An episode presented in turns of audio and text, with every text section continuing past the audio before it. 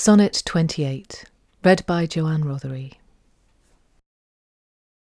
How can I then return in happy plight, that am debarred the benefit of rest?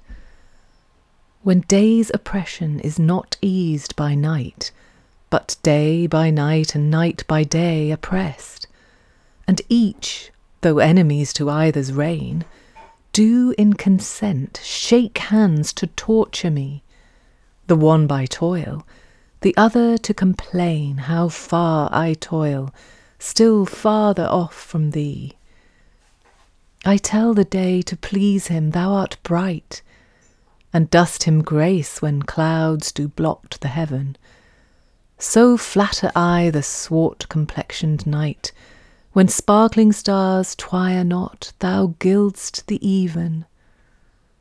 But day doth daily draw my sorrows longer, and night doth nightly make grief's length seem stronger.